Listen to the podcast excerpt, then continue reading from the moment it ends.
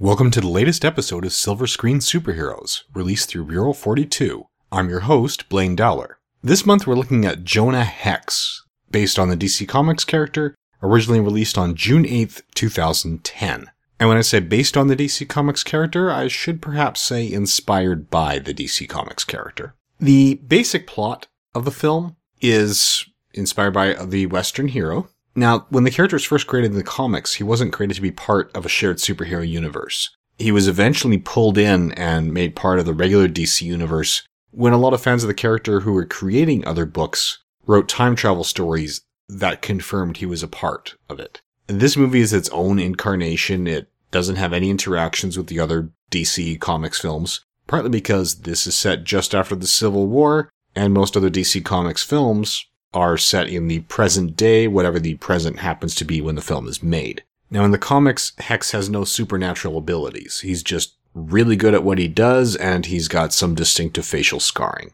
In this one, we do get a bit of a supernatural twist by giving Jonah Hex the ability to briefly reanimate the dead and have full conversations with them. Now, I will go through the IMDb credits for a lot of the major contributors, but last month that kind of got away on me with the incredible cast that we had and I just spent way too much time on it. So I'm going to pull back on that. I'm going to try to restrict myself to a maximum of five titles. Go a little bit over than that for the director on this one. Jimmy Hayward was a director who was brought in kind of last minute. So pre-production had already begun. As an animator, he's actually fairly well known for working on Reboot, Toy Story 1 and 2, Bugs Life, Monsters Inc., and Finding Nemo. As a director, this is his second of three listed credits. His first was Horton Hears a Who, and his latest was Free Birds. Now, not only was he a last minute replacement for director on this one, it's also rumored that he did an uncredited rewrite on the script. Now, the story that we have here has credits going to William Farmer as his second of three writing credits, preceded by Bullethead, followed by Star and the Snowman, which is still in production. And the writing credits also go to Mark Neveldine and Brian Taylor, just as Neveldine and Taylor. They co-wrote this as well as co-writing Crank, Crank High Voltage, and Gamer, as well as working as camera operators and directors on Ghost Rider Spirit of Vengeance. Neveldine and Taylor are also the guys who've got credit for the screenplay itself. Now, when we get into the cast, in the lead role, we've got Josh Brolin. Now, his IMDb lists him as best known for W, Wall Street Money Never Sleeps, so the Wall Street sequel, No Country for Old Men, and The Goonies. Sci-fi and fantasy fans and other comic book adaptation fans might know him better as Dwight in Sin City Dame to Kill For, as Young Agent K in Men in Black 3, or as Thanos uncredited in Guardians of the Galaxy. Now, playing the lead villain, Quentin Turnbull, we have John Malkovich, who's got 89 credits to his name. The top four that we see on the IMDb are Dangerous Liaisons, being John Malkovich, Burn After Reading, and Empire of the Sun although he's done a whole lot more. Now, Megan Fox is the love interest, Lila Black, or Tallulah Black. She is best known, according to the IMDb, for Transformers, Transformers Revenge of the Fallen, the 2014 Ninja Turtles film, and Jennifer's Body. So she does have 27 acting credits to her name, including a number of other ones, but she's probably best known for being cast primarily for her looks and for directors who don't necessarily ask her to put in a strong performance. Now we have Michael Fassbender in this film as well. Fassbender plays Burke in this one, but he's probably best known as the young Eric Lehnsherr, soon to be Magneto from X-Men First Class and Days of Future Past, as well as roles in Prometheus and Inglourious Basterds and a number of others. He's got 48 acting credits to his name on the IMDb. Will Arnett's credits include Batman or Bruce Wayne in the Lego movie, which is probably his other best known superhero work. On top of that, he's been in Despicable Me, again, the recent Ninja Turtles movie, Ratatouille. He's got 83 credits to his name. Now, John Gallagher Jr. plays Lieutenant Evan in this one. It's one of his 20 credits.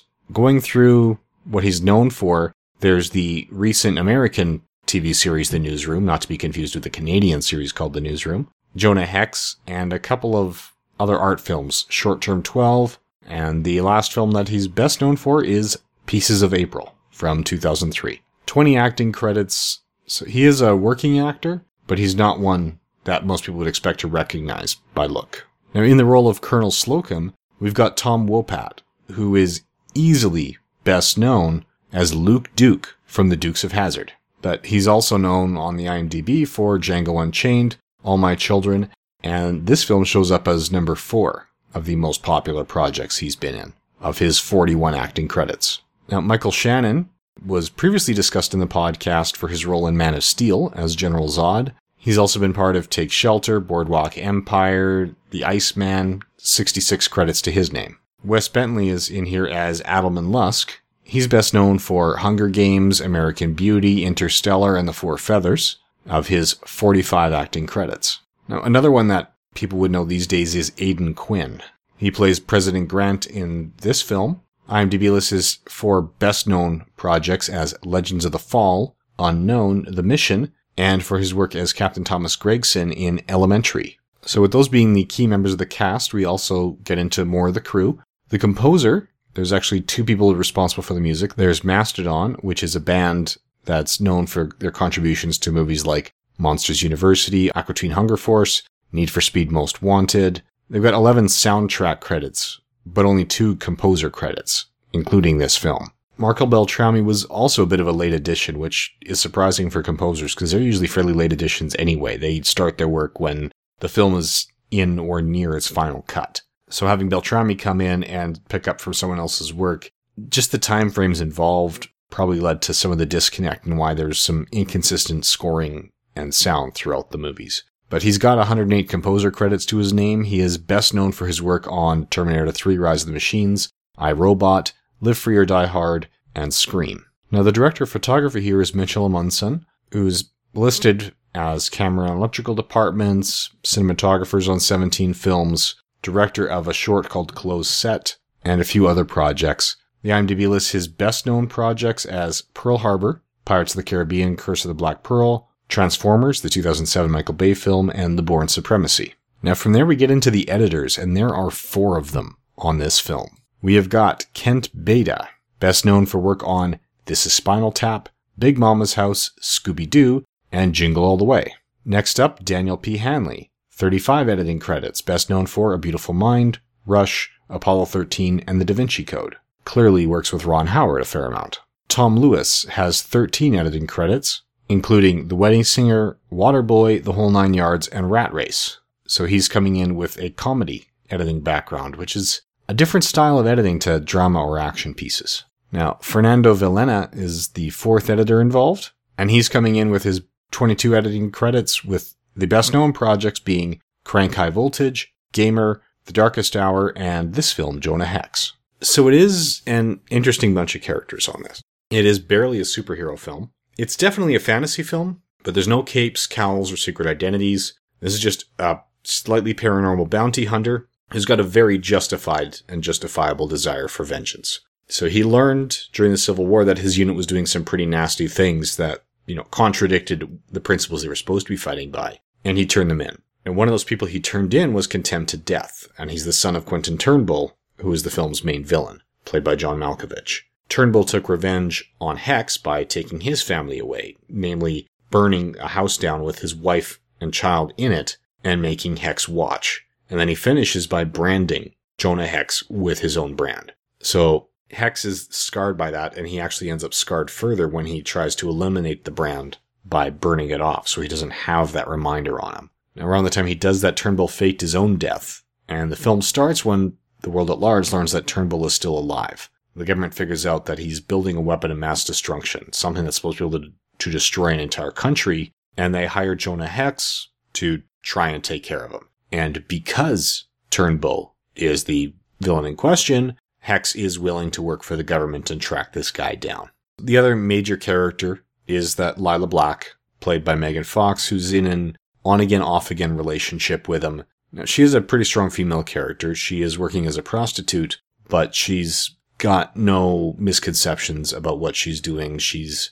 stashed a variety of weapons around her place, so if things do get ugly, she can defend herself, and she doesn't seem to have really any issues killing or fighting someone in self-defense. So that's the basic idea, is that Hex is trying to prevent this weapon of mass destruction from destroying the Union, which is kind of tenuous right now following the Civil War. So the things that are good about this film, the makeup on Jonah Hex himself actually looks pretty good. It's actually pretty great. It's not an exact fit to the comics, but it's pretty darn close. You know, the comics can do things that are really hard to do with makeup effects, just because you don't have to be able to reproduce it. We've got a very strong female character in Lila, which is unusual in westerns, but part of the reason it's unusual is because the era that most westerns were made was a pretty sexist era for film. All in all, the cast is very capable and they play their roles very well. The visuals themselves, coming from a pair of writers and directors who are also cameraman, it's not surprising that we get some great visuals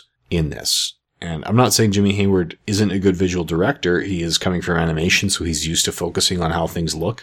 But I wonder how much of this was what they call being directed on the page by those writers who are coming in from the camera operation background saying, this would look cool, do it. This would look cool, do that. And so forth.